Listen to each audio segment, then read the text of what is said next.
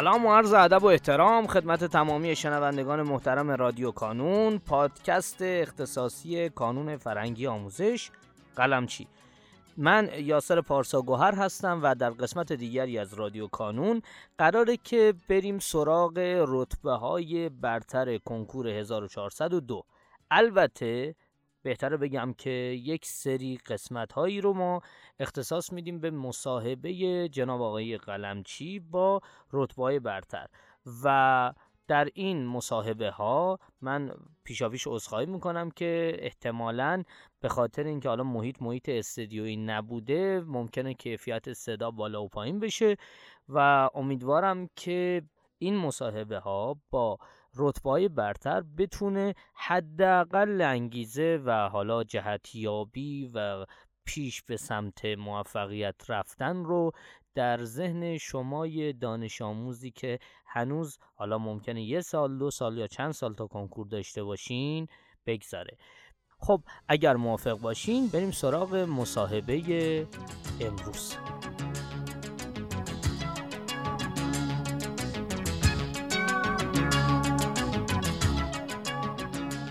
به نام خدا. سلام آرمین احمدی بابادی هم رتبه 29 کشوری 14 منطقه دو و سه سهمیه 5 درصدی رشته تجربه.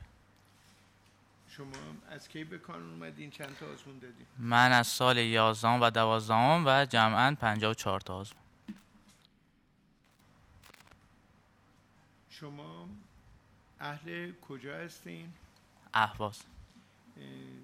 شغل پدر مادرتون رو می‌تونین بگین من پدرم کارگر لوله کشی شرکت نفت هستم و مادرم خانه دار چند تا خواهر برادر هستین یک خواهر کوچکتر خودم و یک برادر که ده سال ازم بزرگتر.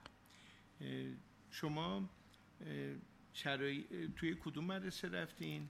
دبستان متوسط؟ من دبستان یک دبستان هیئت منایی بود به اسم اروند بعد آزمون نمونه دولتی قبول شدم بعد نهم به دوامم آزمون تیزوشان دادم و قبول شدم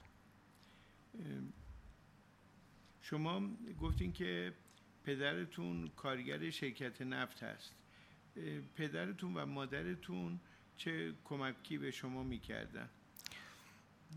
همیشه کمک می‌کردن. یعنی هرچی ازشون می‌خواستم تهیه منابع کتاب های مختلف هیچ وقت دریق نمی‌کردن همیشه بهم کمک می‌کردن. خب برایشون مشکل نبود از لازم مالی که شما رو توی این مراحل بخوان حمایت کنن؟ چرا؟ بعضی موقع براشون مشکل بود. مثلا این اواخر خودم کتاب می‌گرفتم از پول جیبی ها خودم استفاده می‌کردم.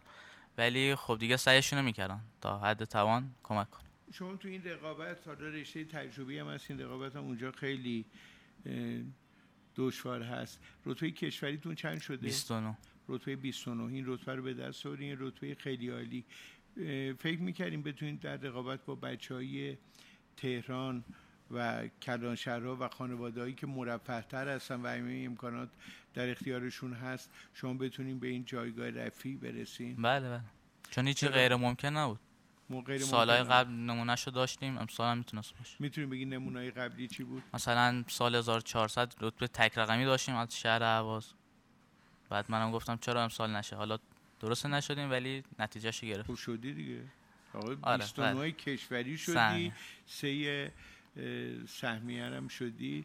یه رتبه بسیار عالی بین نیم میلیون نفر شرکت کننده به چنین جایگاهی رسیدی. چقدر نتیجه شما می‌تونه برای بقیه تأثیر گذار باشه؟ خیلی چون من نسبتا دیر شروع کردم به کنکور خونه از سال 11 بود. برای همین نباید ناامید بشن بگم مثلا دیر شروع کردیم و اینا. هر موقع شروع کنین ولی پیوستگی داشته باشین همیشه جواب میده. الان توی مراسم تایید از نخبگان غیر از شما کی اومده؟ از خانواده شما آه خانواده پدر و مادرم و خواهر کوچکترم خواهر کوچکترتون کلاس چندمه؟ بعد بر پنج پنج شما توی این آزمون ها غیبت داشتین؟ نه بدون غیبت چرا غیبت نمی کردی؟ برای اینکه می‌دونستم اگه غیبت کنم مجبورم اون عقب موندگی جبران کنم زمان بیشتری براش صرف کنم برای همین نمیصرفید که غیبت کنم برنامه مطالعاتیتون رو چطوری تنظیم می‌کردیم؟ طبق برنامه راهبردی آزمون بود کاملا مطابق با برنامه راهبردی بود چطوری؟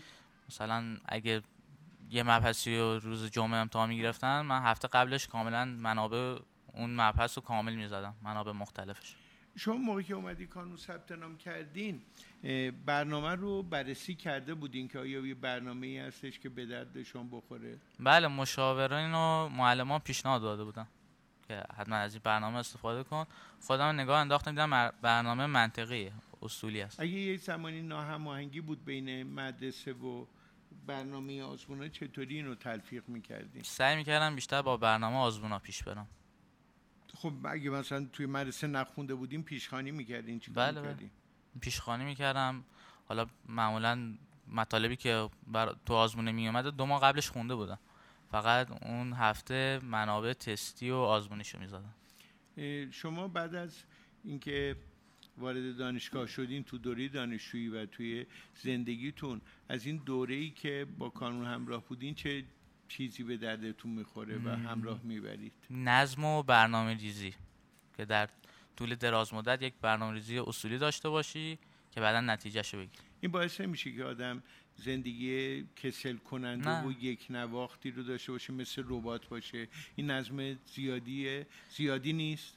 نه چون داخل دراز مدت پخش میشه اون شدتش پایین میاد.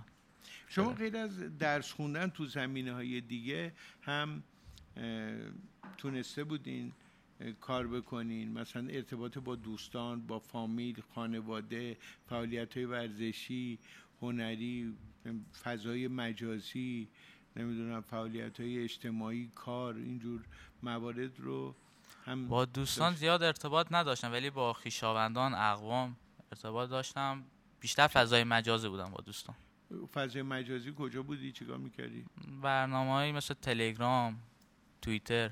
خب می‌دونم چیکار می‌کردیم اون بحث می‌کردیم. سر مطالب درسی تست میفرستادیم برای هم دیگه مطلب شیر می‌کردیم. تست میفرستادیم بله. چون شخصیت آدما اینه دیگه که حالا چند ساعت میریم فضای مجازی چقدر تو دنیای واقعی هستیم بعد اونجا کجا میریم؟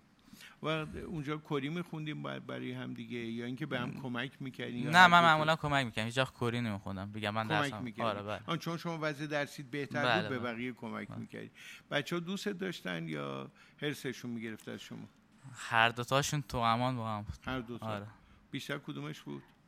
بیشتر... یعنی بعد اینکه شما این رتبه به دست آوردید تو مدرسه نه برای این خوشحال شدن. آره ولی دیگه بحث رقابت هم بود. داخل شهر خب، ما رقابت هم داخل دوستایی که داشتیم بگین که اونا به چه نتایجی رسیدن رتبهشون چند شد؟ حالا والا پرسم ازشون ولی رتبه رتبه هاشون رو نگفتن بهم خیلی هاشون ولی مثلا یه رتبه 57 منطقه داشتیم مرتضی سیدیان. یه رتبه 52 داشتیم فکر کنم. بودن بچه ها بودن. آیه احمدی توی روش های درس خوندنت کجا مثل بقیه بچه ها بودی و کجا تفاوت داشتی؟ وجود اشتراکت و تفاوتات چی بود؟ چون آدم همیشه یکسانگ نیست که کامل بله. مثل بقیه باشه یا کامل متفاوت از بقیه باشه.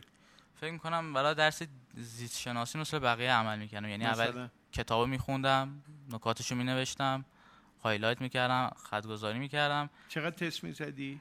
روزانه 130 تا.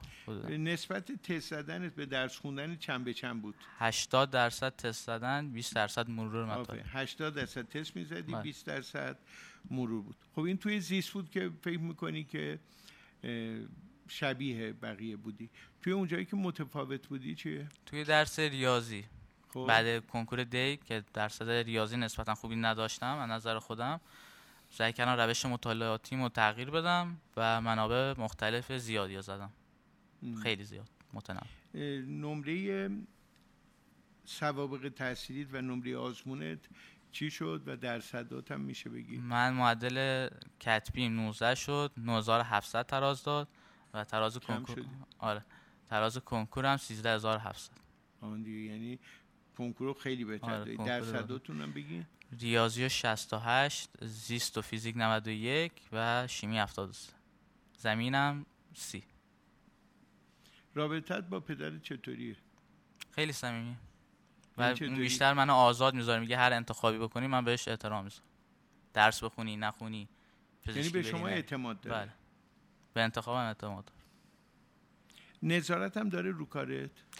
نه اونقدر نظارت هم یعنی پیگیر بودن. آره اذیت نمی‌کردن. حتی مثلا نتایج آزمونا قلمچی و آزمونا دیگر رو نمیپرسیدن ازم. چند میشه اینا. نکته هست بخوای خودت اضافه کنی.